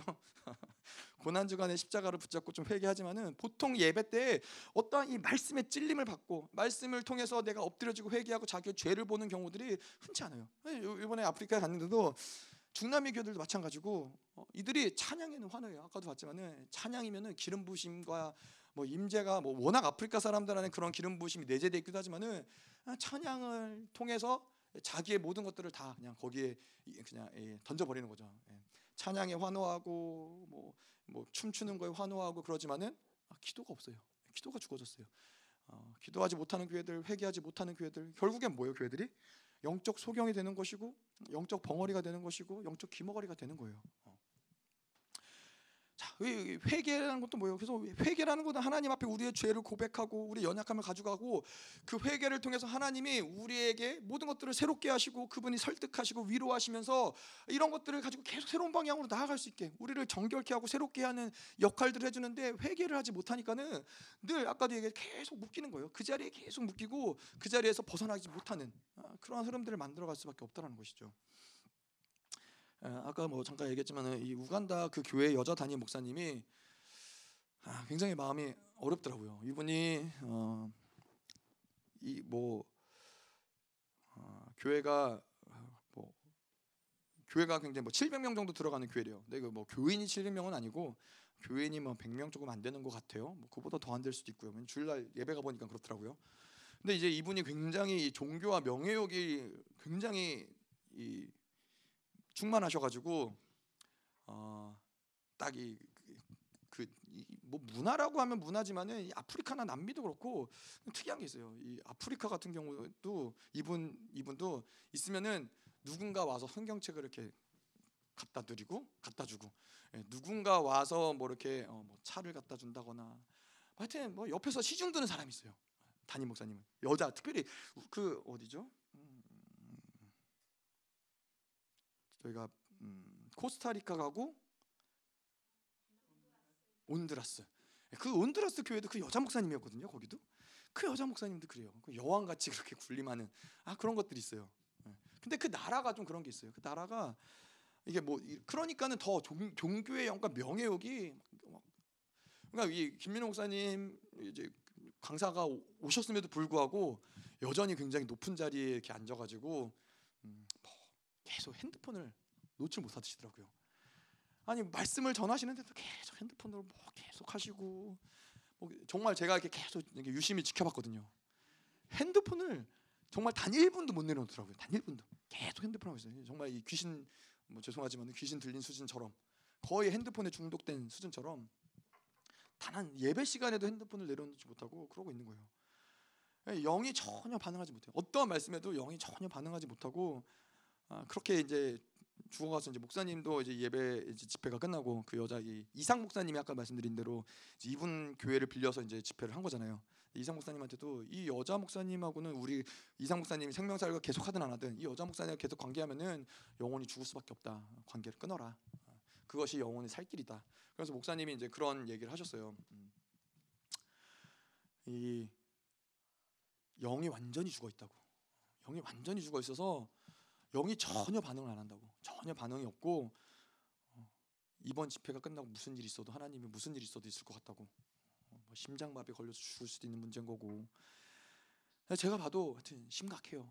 어, 거의 정말 여왕이에요 여왕. 예, 여러분 생각해 보세요. 무슨 뭐 한 나라의 대통령도 아니고 한 나라의 왕도 아니고 뭐 그렇다고 뭐 수십 명 수만 명 있는 교회 교회 단임 목사도 아니고 백 명도 안 되는 교회 그또 아프리카에서 그런 교회 목회를 하는데 이 영이라는 게 그래서 무서운 것이죠. 명예욕이 막 여왕처럼 그렇게 어, 하여튼 예, 좀 그런 것들을 음, 보면서 십자가를 통과하지 않으면은 반드시 그럴 수밖에 없다는 거예요. 우리가 회개하지 않고 십자가를 통과하지 않고서는 그분의 왕의 능력과 권세 드러나지 않을 뿐만 아니라 종교화 될 수밖에 없어요. 명예욕에 많은 교회들 로마 이 바티칸 그 뭐죠 이 카톨릭 교회 로마 교회를 보면 알지만은 그 겉에 드러나는 화려함들 교황이 어떤 그 그러한 이, 이 명예들 명예욕들 이런 것들이 화려해 보이지만 그 안에서는 영은 다 죽어가는 거예요. 영은 다 묶여 있는 거예요. 어, 뭐, 조금도 하나님의 음성을 들을 수 없고 반응할 수 없는 그런 묶임 상태로 계속해서 회개가 없이 십자가 없이는 갈 수밖에 없다는 것이죠.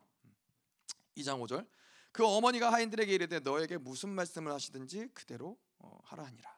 자 그런데 이 마리아가 그 어떤 이 때에 대한 잘못된 어떤 것을 가지고 하나님의 아들이라고 나아갔던 잘못된 믿음을 내비쳤지만은 또 한 가지 아, 이 마리아의 믿음은 뭐냐면은 4절에서 예수님 얘기한 것처럼 여자요 나와 무슨 상관이 있나이까 굉장히 기분 나쁠 수 있죠. 예, 굉장히 기분 나쁘고 좌절할 수 있고.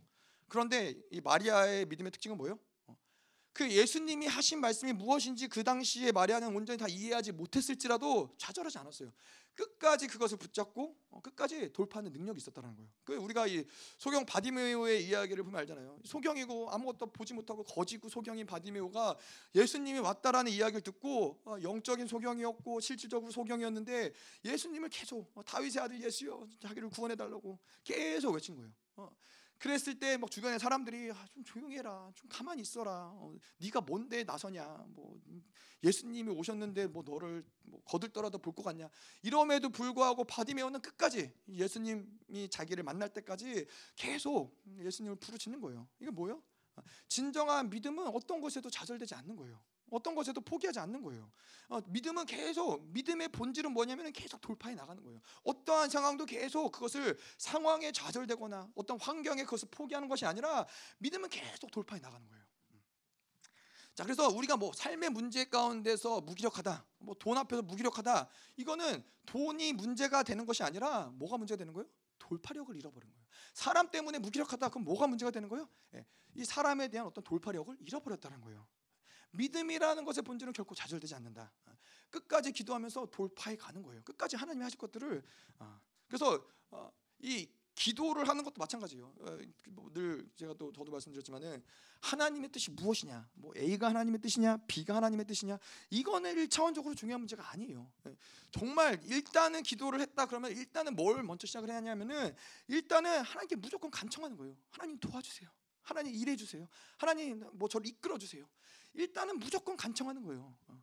무조건 간청하고 그래서 그 어, 과부가 그 재판장 불의한 재판장을 찾아갔을 때 계속 간청하고 간청하고 간청하고 두들겼을 때 그 불의한 재판관일지라도 그, 그 간청함에 그 끈질김에 어, 그것을 들어줄 수밖에 없었던 것처럼 일단 믿음의 본질은 그런 모든 상황과 환경에 좌절되면 그 믿음이 역사할 수 없어요. 믿음이라는 본질은 계속 그 상황이 있음에도 불구하고 그래도 간청하는 거예요. 아 이게 지금 하나님의 뜻이 아닐까? 그래서 포기하는 것이 아니라 일단은 간청하는 거예요.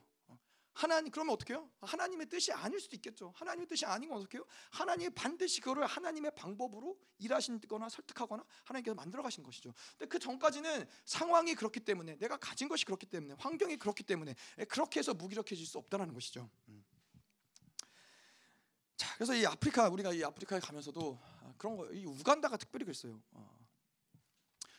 이 우간다 집회가 제가 다녀봤던 모든 집회 가운데 가장 역대급 집회, 집회 였어요. 왜 그러냐면은 땅의 묶임도 워낙 강하고 말도 안 통하고 아까도 얘기했지만은 사역을 해야 되는데 계속 기도하자 그러면 눈을 뜨고 두리번거리고 뭐 이렇게 그래서 이제 뭐 저는 그러지 않았지만 이제 어떤 사역자들은 가서 이렇게 눈을 닫아주고 이렇게 눈 좀 제발 감으라고 눈을 닫아주고 그래서 뭐 정말 기도를 뭐 아주 막 간단한 기도도 가르쳤어요. 기도할 때 눈을 감으셔야 됩니다. 소리를 내셔야 됩니다. 입을 열으셔야 됩니다. 배에 힘을 주시고 하나님을 부르짖어야 찾아야 됩니다. 뭐 이런 것들까지도 가르치면서까지도 기도를 했는데 근데 이, 이 보니까는 음, 뭔가 이 두, 둘째 날인가 뭐 주일날 예배도 되게 좋았고 둘째 날에도 그렇고 뭔가 이들이 막 살아나고 그랬는데 다음 날 와 보니까는 또 그대로인 거예요.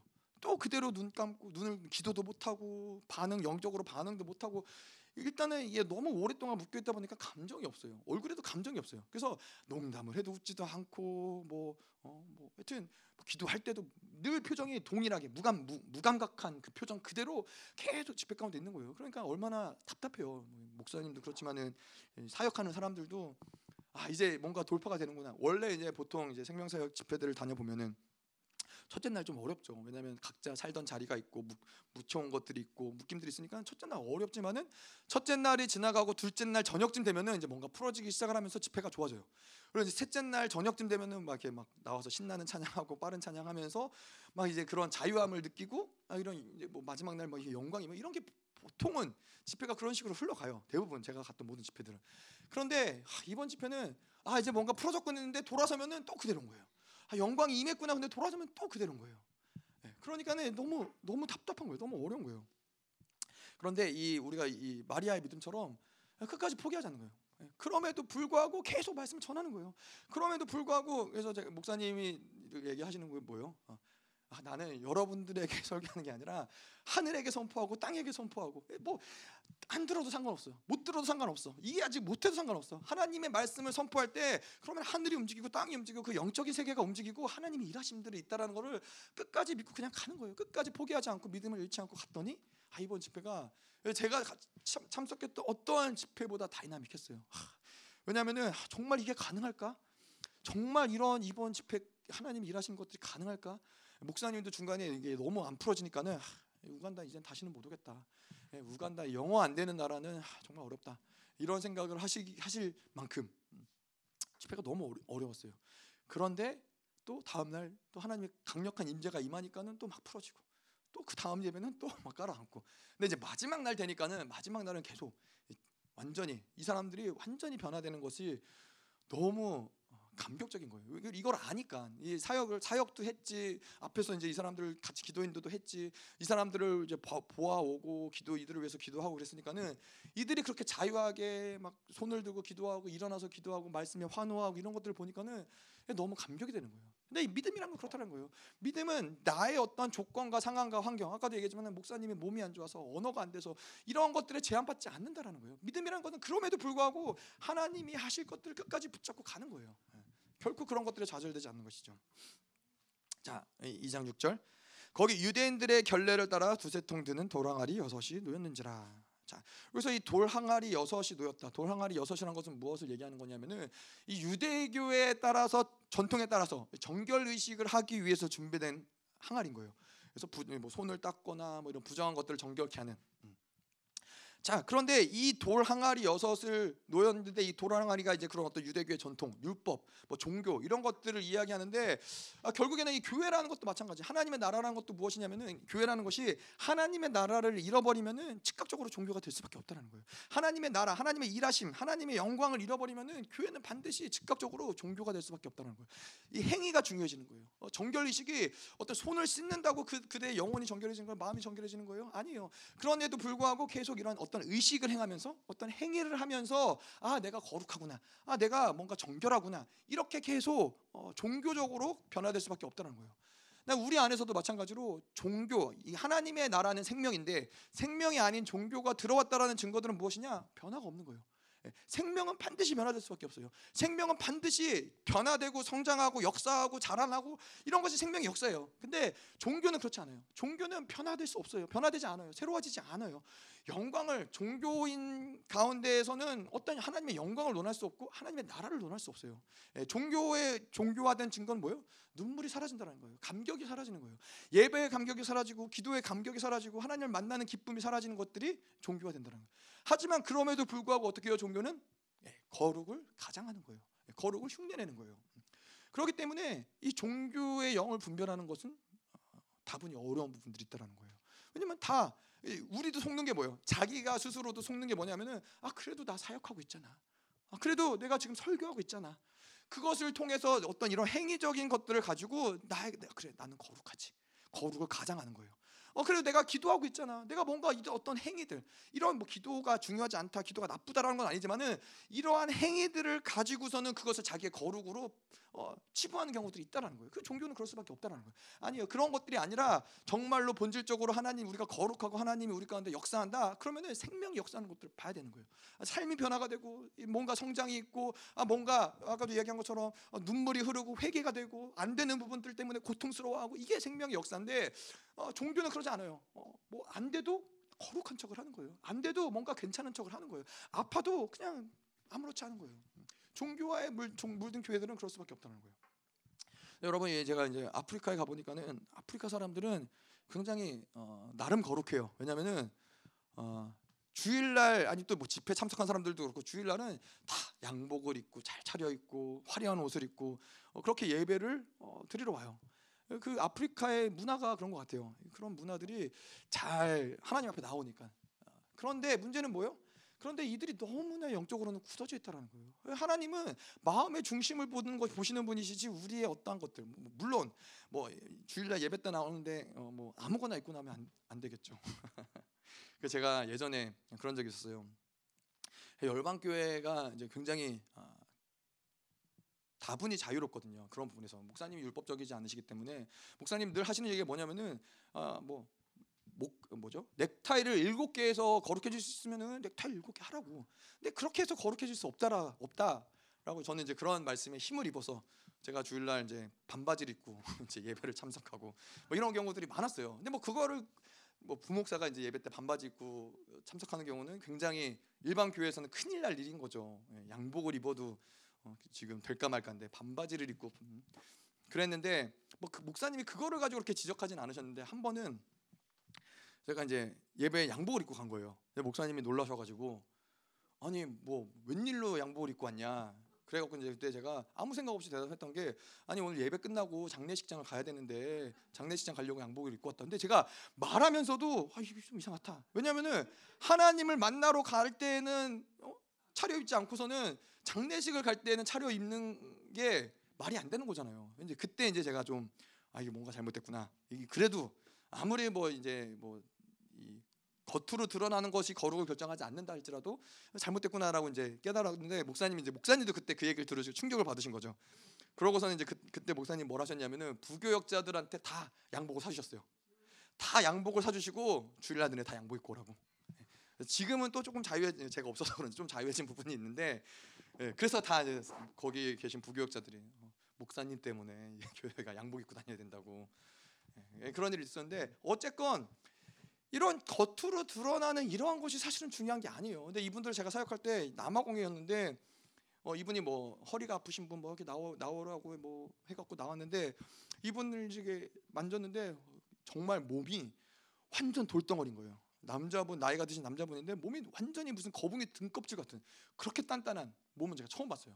근데 뭐 근육이 있어서 단단한 게 아니라 너무 오랫동안 그렇게 눌려 있는 상태로 살아가다 보니까 이게 영적으로 제가 하나님 그때도 그래서 저에게도 말씀하신 게 뭐냐면은 이들이 너무나 오랜 시간 동안 영적으로 눌리고 좌절하고 절망하고 위축되고 그래서 계속 이렇게 구부러진 상태로 영적으로 살, 살았는데 하도 오랜 시간 그렇게 살다 보니까는 몸까지 그렇게 굳어져 버린 거예요. 몸이 구부러진 상태로 굳어져 갖고 필 수도 없고 그냥 너무 고통스러워요. 그래서 막 이분을 막 때려드리기도 하고 주물러드리기도 하고 막 그랬는데 아, 나중에 이분은 이 이분은 목사님을 사역을 할 때 너무 마음이 아프더라고요. 하나님 얼마나 오랜 시간 눌려 있었으면 얼마나 오랜 시간 억압되어 있었으면 얼마나 오랜 시간 그게 묶였는데도 묶였는지 모르고 아 그렇게 살아왔으면 몸이 이렇게까지 눌렸을까? 근데 몸이 그렇게 눌린 사람들이 너무 많아요. 몸이 그렇게 막 딱딱해가지고 그래서 뭐 이게 허리 허리도 그렇고 뭐 다리도 그렇고 뭐 여러 가지로 그렇게 육, 육체적으로도 그렇게 드러나는 사람들이 너무 많더라고요. 이게 뭐 뭐요? 다 종교 아무리 겉으로 드러나는 화려한 옷을 입으면 뭐예요? 아무리 겉으로 드러나는 이러한 것들을 입고서 뭐 예배에 참석하면 뭐예요? 이 속은 다 문드러지고 썩어지고 나만 장군이 그랬던 것처럼 화려한 갑옷을 입고 어, 그것이 마치 자기의 어떤 이 영광을 드러낼 것처럼 하지만은 안에는 다 문둥병으로 썩어져 갖고 죽어가는데 예, 그래서 자기가 가진 명예, 권세, 어떤 자기가 가진 재물로 많은 재물들이 있어도 이 자기가 썩어져가는 문제 하나 해결하지 못하는 게 다 무슨 의미가 있어요? 예. 종교는 근데 그럴 수밖에 없다는 거예요. 종교는 계속 자기의 썩어져가는 것들을 거룩으로 가장하고 숨기고 예, 그럴 수밖에 없다는 거죠. 그래서 이 우간다가 참 마음이 아팠던 게 이 우간다 집회가 또 그런 집회는 처음이었던 게이 종교와 인본주의가 굉장히 깊이 깔려 있는 나라다 보니까는 아까도 얘기했지만은 사람들이 오면은 그 사람들 소개해야 되고 하나님이 그 장소에 계신지 그 예배 가운데 계신지 안 계신지 중요하지 않아요. 귀빈이 왔기 때문에 귀빈이 소개해야 돼요. 하나님이 그것을 싫어하는지 좋아하는지도 상관없어요. 그냥 그 사람이 왔으니까는 정부에서 높은 사람이 왔으니까 그 사람을 인정해 줘야 되고 그 사람을 인사시켜야 되고 뭐 또 그 사람 소개 그 사람이 나와서 뭐 한마디 해야 되고 막 이러한 것들이 너무나 아, 아, 답답한 거죠. 그래서 이 종교와 명예욕이 담임 목사님이 그 여자 담임 목사님이 너무나 또 강하시다 보니까는 특징이 뭐냐면은 목사님이 이제 집회를 다 마치고 이제 다 끝나잖아요. 그러면은 반드시 이제 저희는 이제 식사로 가거나 이제 저희 한국 팀들은 먼저 나오는데 그럼 반드시 여자 목사님이 나오세요. 여자 목사님이 나오셔서 자기 얼굴 도장을 찍어야 돼요. 자기가 또 거기다가 예배 다 끝났는데 집회 다 끝났는데 나와가지고 기도인들을 또 하고 뭐 찬양도 하고 뭔가 자기가 아까 포스터에 자기 얼굴을 꼭 같이 드러내야 되는 것처럼 이런 것들이 종교로 살아가기 때문에 하나님이 드러나는 거에 관심이 없는 거예요. 자기가 어떻게 인정받느냐, 사람들이 자기를 어떻게 생각하느냐 이런 것들이 중요한 거죠. 음. 자, 2장 7절 계속 볼게요. 예수께서 저에게 이르시되 항아리에 물을 채우라 하신즉 아구까지 채우니. 자 여기서 물은 무엇을 상징하느냐? 말씀을 상징하는 것이죠. 말씀을 어, 보통 이 신약에서의 물을 이야기할 때는 말씀을 상, 상징을 하는데 자 그래서 비워진 항아리에 우리가 계속해서 우리는 회개를 통해서 십자가를 통과함으로써 뭐요? 우리 안에 있는 것들을 계속 비워내는 거예요. 비워내는 것을 통해서 거기에는 뭘로 채워요? 하나님의 말씀을 채우는 거예요. 하나님의 나라, 하나님의 그 나라를 운행하는 그 말씀이 우리 안에 운행될 때 그 말씀이 계속해서 말씀을 통해서 우리 안에서 하나님의 나라 영광과 권세가 드러나는 것이죠. 자, 근데 이 아프리카가 그래요. 이, 뭐 아프리카뿐만이겠어요. 진리 체계가 없는 교회들이 너무 많아요. 예, 진리 체계가 없는 교회들이 하나님 말씀이 없는 교회들이 너무 많아요. 어, 예배가 무엇인지 모르고 교회가 무엇인지도 모르고 어, 우리가 가진 종기가 무엇인지 우리가 가진 영광이 무엇인지 하나님에게 우리에게 부여한 그, 그 정체성이 무엇인지 아무것도 몰라요. 아무것도. 어. 말씀을 먹고서는 남아공에서는 그래서 목사님이 그 뭐 특별히 제가 보니까는 아프리카에서 먹히는 설교는 어떤 설교냐면은 약간 이 어, 승리 신학 같은 선포. 하나님이 하십니다. 하나님이 복 주십니다. 하나님이 승리하셨습니다. 이런 거에 대한 반응은 굉장히 좋아요. 어, 이런 거에 대한 막 환호하고 좋아하고 그런데 이게 참 아이러니한 게 아무리 그러한 선포를 듣고 그래도 그들의 삶은 변하잖아요. 여전히 패배적이고 여전히 절망적이고 여전히 좌절인 거예요. 그런데 이 이들이 어려워하는 부분이 뭐냐면은 어, 옛 사람과 새 사람 다시 말해서 우리 안에서 내면에서 옛사람을 계속 죽여야 되고 십자가를 짊어져야 되고 우리의 육적 성향들을 계속 포기해야 되고 이런 것들은 제가 볼 때는 한 번도 이런 얘기를 들어본 적이 없어요. 이 사람들. 교회를 평생을 다니면서 옛사람을 죽여야 된다. 우리 안에서 계속 성령의 이끄심을 받아야 되고 육적인 성향들을 주, 죽여 이런 얘기를 들어본 적이 없어요. 그러니까는 이, 이 에베소서 할 때도 새 사람 옛사람을 이야기하시면서도 이 사람 남아공에서 사람들이 이 말씀을 들으면 다 충격을 먹는 거예요. 들어보지 못한 말씀이니까. 이게 무슨 받아들이기도 어렵지만은 충격을 막, 먹는 부분들이 굉장히 많은 거예요. 말씀이 그럼 이 사람들은 도대체 교회를 다니면서 그래서 이 요번에 이 남아공도 그렇고 우간다도 그렇고 목사님이 이제 내년 이스라엘 집회 초청을 하셨어요. 초청하셨는데 어 뭐 오시면은 뭐 호텔이나 아, 뭐그 성지순례나 이런 것들은 다 열방 교회에서 부담을 하고 비행기표만 구해서 오셔라. 그리고 뭐 청년들은 반값을 비행기표 반값을 어, 저희가 내주겠다. 사실 뭐 아프리카 분들이 그럼에도 불구하고 오기는 쉽지 않아요. 비행기표가 워낙 이들이 살아가는 데 있어서는 어렵지만 그래도 일단은 많은 분들이 신청을 하셨어요. 신청을 하시고 그랬는데 근데 이제 우간다에서 이제 집회가 무르익어 가면서 거의 마지막 날이었던 것 같아요. 마지막 날 오전 예배 때 목사님이 우간다 찬양팀을 이스라엘에 초청을 하셨어요. 예, 교회에서 이제 저희 열방 교회에서 저희가 다 어, 비용을 비행기표까지 다 비용을 대주고 찬양팀이 와서 한 예배 한 타임 찬양을 인도하라고 그렇게 초청했더니 막 너무 좋아하는 거예요. 그래서 제가 재밌는 게 그렇게 이제 하니까 이 사람들이 뭐 그 우간다 밖을 나가본 적도 없고 아프리카 분들이 대부분 그래요. 여권 여권을 평생 동안 안 가는 사람들이 대부분이고 한 번 나가본 적도 없기 때문에 너무 젊은 청년들인데 막 너무 신난 거예요. 그래서 그런지 모르겠지만은 제가 이제 거기는 목사님들이랑 청년들이랑 이렇게 같이 이제 얘기를 했던 게 다음 예배가 됐는데 막 악기 연주가 막 현란해지는 거예요. 악기 연주 그리고 또 숫자도 늘어난 것 같아. 어떤 사람이 생겨서 뭐 기타가 제 생각은 분명히 한 명이었는데 기타가 두 명으로 늘어나고 뭐 그랬는데 어쨌건 이 사람들이 그렇게 해서 목사님이 우간다로 아 이스라엘로 초청을 하고 그리고 이제 저녁도 그날 집회 끝나면은 가서 그 캄팔라 수도에 가서 가장 맛있는 저녁을 먹어라. 아, 우리가 비용을 대주겠다. 그래서 이제 그 아프리카 목사님들 겜베 목사님이랑 이제 모잠비크의 빌레 목사님이랑 같이 가셔서 이제 그 청년들하고 이제 같이 식사를 하셨어요. 근데 식사를 하면서 이제 얘기들을 나눈 거를 좀 전달해 주셨는데 뭐라고 그랬냐면 이 청년들이 자기가 교회를 다녔지만은 교회를 안 다닌 것 같다고. 교회 가운데 잘못 교회를 잘못 다녔다는 얘기죠. 교회 가운데 말씀이 없는 교회들을 계속해서 다니면서 자기가 도대체 뭘 들은 건지, 뭘 믿고 있는 건지, 어, 뭐 어떠한 신앙생활 하고 있는지를 모르겠다라는 거예요. 이제야 비로소 그걸 깨달았다는 거예요. 교회를 다녔는데 교회를 안 다닌 것 같다고.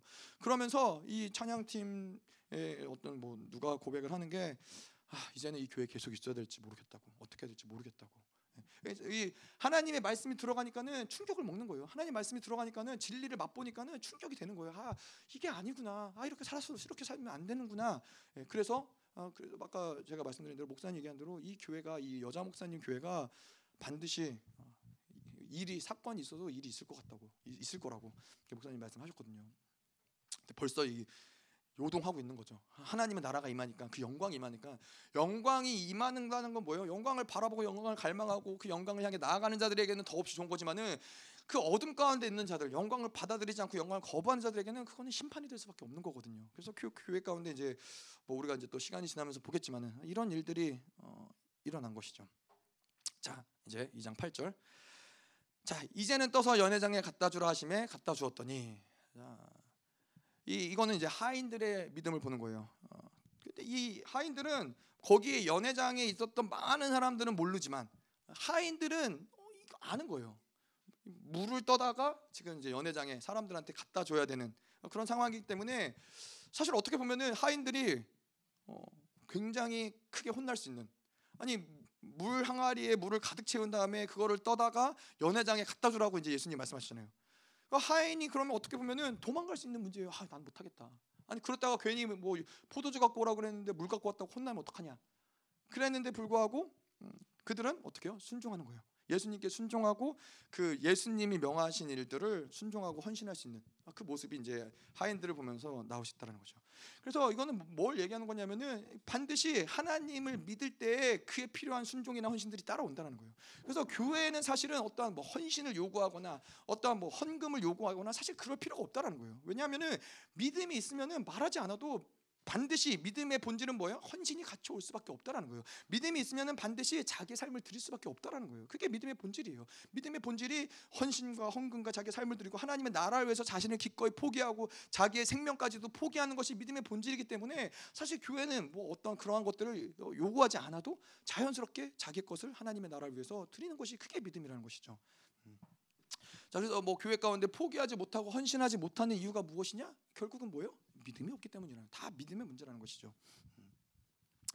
자, 그래서 이 어, 음, 아프리카에서도 우리가 이제 팀 사역을 했잖아요. 했잖아요. 이번 집회는 좀 특이했던 게 팀 같은 이제 저희가 이제 뭐 음, 해외를 다니다 보면은 목사님이 집회를 하는 데를 쫓아가는 경우들이 있고 또 그 팀을 이루어서 팀이 가서 사역을 하는 경우들이 있는데 이번 집회는 좀 특이했던 게 그 두 가지가 같이 어, 병합된 모습이었어요.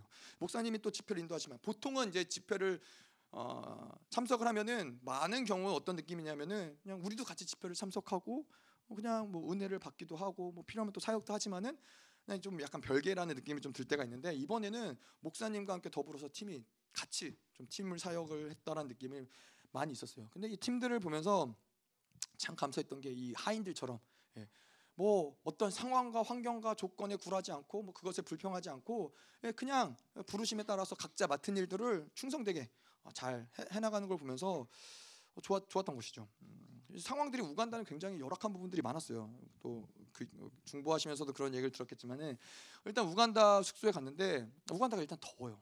더운데 뭐 아프리카니까 당연히 덥겠죠. 네, 남아공도 덥긴 하지만 남아공은 습하진 않아요. 남쪽이고 근데 이제 우간다가 굉장히 습한 이유가 거기 이제 우간다 빅토리아 호수라는 게 있는데 그 호수가 저희 남한의 70% 정도의 크기래요. 면적이래요. 그러니까 호수가 엄청 큰 거죠. 정말 바다 같아요. 비행기 타고 갔는데 위에서 보면은 지평선이 안 보여요. 그냥 다, 다 이렇게 물이에요. 호수가 얼마나 큰지 바다같이. 그런데 그러니까 이게 굉장히 습한 거예요. 근데 이제 문제는 뭐냐면은 에어컨이 없어요. 차에도 에어컨이 없고 숙소에도 에어컨이 없어요. 근데 에어컨이 없으면 그래도 좀 어떻게 시원하면 좋은데 아니요 더워요. 덥고 습해요. 그래서 첫날 갔는데 첫날에는 왜냐면 저희가 이제 토요일 날 가서 주일 날 예배 드리고 이제 월요일부터 집회 시작했잖아요. 근데 갔는데 너무 더운 거예요. 숙소가 3층인데 제, 제 방이 3층이었는데 에어컨도 안 나오지. 또 하루 종일 이 땡볕에 이 건물이 달궈졌으니까는 창문을 열어도 덥고 닫아도 덥고 막 밤이 10시가 됐는데도 더운 거예요 그러니까 막 첫날엔 잘 때에도 계속해서 땀을 삐질삐질 흘리면서 잤거든요. 그래서 제가 이제 그래서 이제 방을 바꾼 사람들도 있는데 저는 이제 방을 안 바꿨어요. 왜냐하면 3층이 뷰가 좋더라고요. 경치가 좋더라고요. 그래서 아, 그래도 음, 이 경치를 누리면서 있어야겠다 싶어서 제가 바꾸진 않았는데 근데 이제 어 제가 그래서 너무 더우니까는 밤에는 문을 열어놓고 예, 아침에 이제 시원한 바람이 들어올 때 문을 열어놓고 이제 집회 가기 전에 문을 닫고 커튼을 다 닫아놓고 그러고서는 이제 차, 최대한 햇빛을 차단하고 그나마 돌아오면 그나마 좀 낫지 않을까 하루 종일 달궈지는 건 아니니까 햇빛이 가려지니까 그런 마음에 이제 제가 커튼을 다 닫아놓고 이제 집회를 갔거든요. 근데 돌아왔더니 방 청소하시는 분이 다 커튼을 활짝 열어놔가지고 네, 엄청 더웠어요. 그래서 이제 제가 이제 거기다 써놨죠. 제발 커튼을 닫아달라, 커튼을 열지 말아달라. 그래서 뭐 여러 가지 열악한 상황이 많았어요. 물도 잘 안 나오죠. 정말 뭐 제철 목사님 말로는 방에 물이 쫄쫄쫄 정말 이렇게 쫄쫄쫄 떨어져 갖고 물을 이렇게 받아 가지고 머리 감고 이렇게 머리 감고 제 방 그 물은 잘 안 나는데 그 정도는 아니고 그냥 그냥 한 줄줄줄 그 정도 나와서 그냥 저는 괜찮았는데 둘째 날에 주일 날이었나 둘째 날에 물이 단수가 된 거예요. 물이가 단수가 되니까는 이 사람들이 뭐라 그러냐면은 일단 물이 안 나옵니다. 그래서 혹시 물이 필요하면은 연락을 주시면은 양동에다 물을 떠다 주겠대요. 호텔인데 이제 그런 거예요. 물을 받아다 주겠다고. 뭐, 그, 뭐 그런 일도 있었고 또 이제 그 다음 날에는 이 수도관이 터진 거예요. 호텔에. 수도관이 터져가지고 이제 어떤 방 하나가 완전 물바다가 되고 뭐 그날도 이제 물이 안 나와가지고 그래도 감사한 거는 그래도 오래 걸리진 않았어요 고치는데. 근데 거기다 이제 냉장고도 냉장고도 있는 데가 정말 가뭄에 콩나듯이 있어요 방에. 제 방에는 없었어요. 그러니까 얼마나 첫날 둘째 날은 얼마나 목이 말라요. 물좀 시원한 물 좀 마시고 싶은데 하, 물도 뜨뜻하죠. 물도 없죠. 또 물을 사야 사러 가야 되니까. 막 그러니까 여러 가지 열악한 환경. 또 거기는 매연이 굉장히 심해요. 어, 시골이잖아요. 아프리카가 그래도 막 그렇게 발전되진 않았는데 근데 뭐 차들도 오래되고 막 차들도 그 많고 그러다 보니까는 매연이 엄청 심해서 길거리 오래 다니거나 차에 에어컨이 없어서 창문을 열어놓고 다니면은 이게 코, 코 풀면은 까만 게 나와요. 그리고 목 뒤나 이런 데 닦으면은 시꺼매 정말 시꺼멓게 나와요.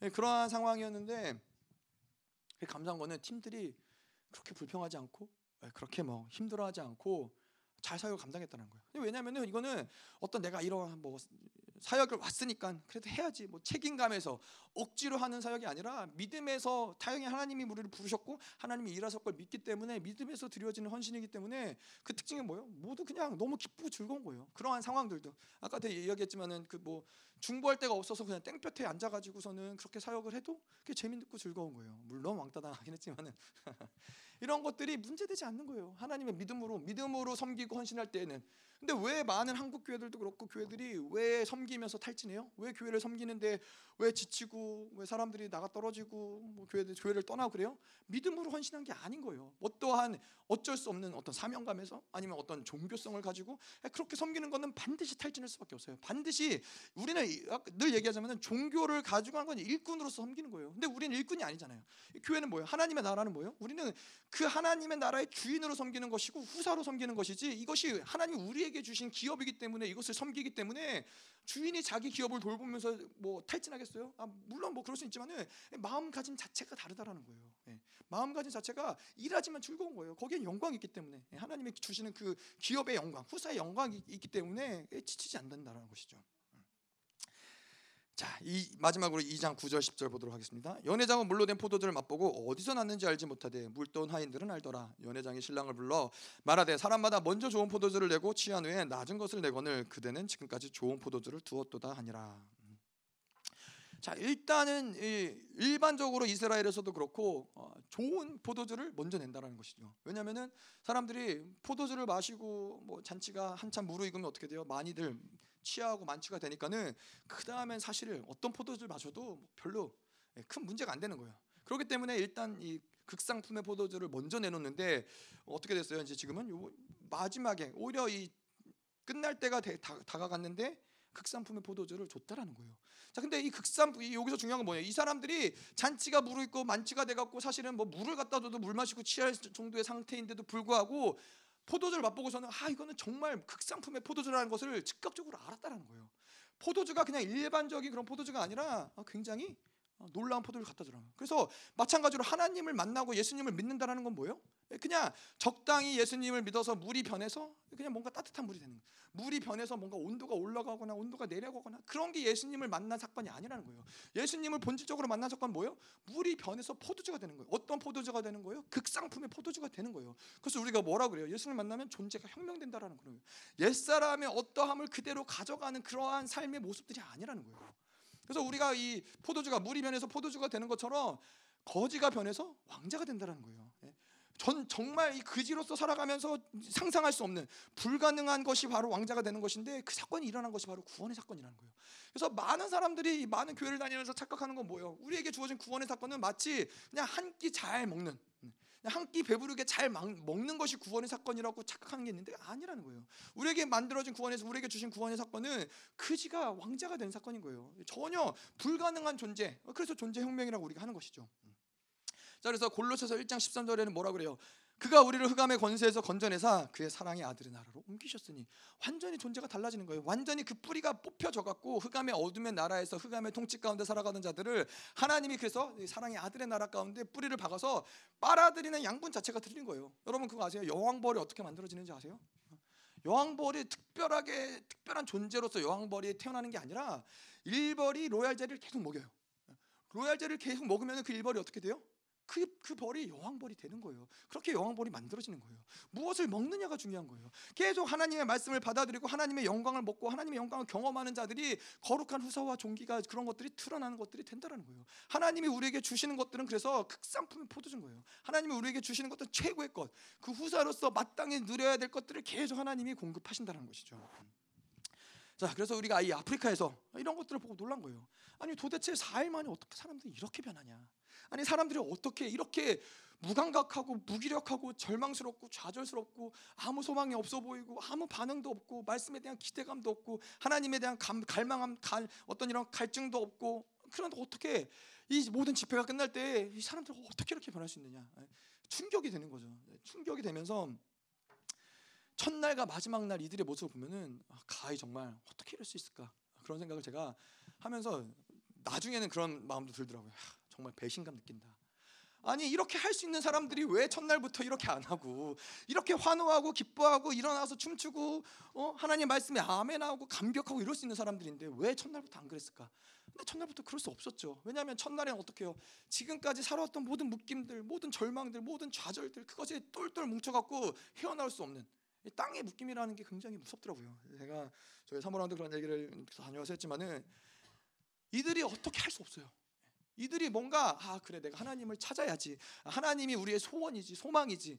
뭔가 기도해 봐야지. 이게 발동이 안 돼요. 왜냐하면은 오랜 시간 동안 그 땅에 하나가 되어서 그 묶임과 절망 가운데서 계속 그렇게 살아왔기 때문에 그것을 벗겨낼 수 있는 그것을 벗어날 수 있는 어떠한 힘도 없는 거예요 그러니까 사실 이러한 집회가 그들 가운데 있었다는 게 얼마나 감격스러워요 그들이 이러한 영광을 맛보고 이러한 자유를 맛보고 이러한 것들을 맛보면서 아 이렇게 살아야 되는 게 정상적인 삶이 아니라는 걸 깨닫는 거예요. 하나님의 자녀들은 이렇게 살 수 없구나. 이렇게 무기력하고 이렇게 무능력하고 이렇게 늘 절망스럽고 실패하는 것이 하나님의 자녀의 삶이 아니구나라는 것을 이런 집회를 통해서 맛본 거예요.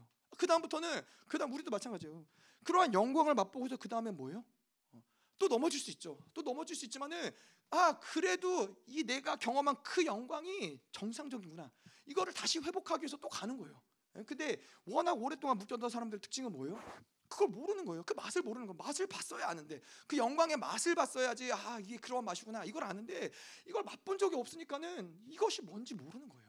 예, 근데 이번 집회를 통해서 그들이 그런 영광을 본 것이죠. 그런 영광을 갈망하게 되는 것이죠. 그래서 이제 그 나라를 통해서 우간다든 남아공이든 이제 그런 하나님의 마지막 때 남은 자의 영광스러운 교회가 그렇게 세워지는 거예요.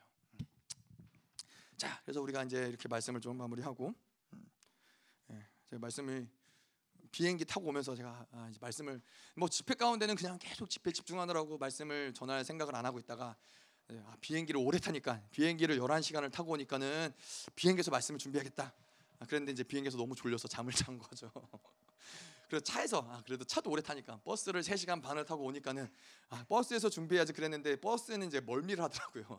뭘 보면 그래서 아, 버스에서 준비 못 하고 예, 그래서 하여튼 새벽에 잠깐 와서 말씀 받는데 예, 뭐 물론 그 아프리카에서 우간다에서 주일날 선포된 말씀이긴 하지만은 우리가 우리에게도 마찬가지예요. 우리가 이 말씀을 통해서 좀 붙잡기 원하는 건 뭐냐면은 하나님의 나라를 갈망해야 돼요. 이 우리가 가진 한계, 우리가 가진 상황, 우리가 가진 절망 이것이 원래 이 하나님의 자녀들이 가진 본질의 모습이 아닌 거예요. 일단 그것을 인정해야 돼요. 하나님 당신이 부르신 당신의 교회, 하나님이 부르신 당신의 자녀들은 이러한 결핍과 이러한 실패와 이러한 절망과 이러한 좌절로 살아가는 것이 정상적인 흐름이 아니라는 것을 주님 보게 하시옵소서. 하나님 그것을 결코 원수가 주는 그런 모든 미혹들을 받아들이지 않게 하여 주시옵소서. 그래 원래 있어. 나는 원래 그래. 우리 가족은 원래 그래. 우리의 삶은 원래 그래. 우리의 상황 환경은 원래 그래. 아니 원래 그러지 않습니다 하나님. 하나님의 나라의 질서가 하나님의 나라의 영광이 하나님이 창조주의 말씀이 결코 그것을 그대로 내버려 두는 것이 아니라 하나님 오늘도 이 예배를 통하여서 이 모든 것들을 완전히 박살내어 버리시옵소서. 창조주의 말씀이 하나님 이 시간도 운행될지어다. 다바로의 권세가 운행될지어다. 하나님 우리를 묶고 있었던 모든 묶임들 하나님 우리를 묶고 있었던 모든 한계들 이 시간 이 모든 것들을 완전히 다 제가 될지어다. 더 하나님의 나라를 하나님 이 시간 임하시옵소서. 모든 묶임과 한계들을 완전히 다 풀어내시고 하나님의 나라의 영광이 말지어다 나아지기도 하시겠습니다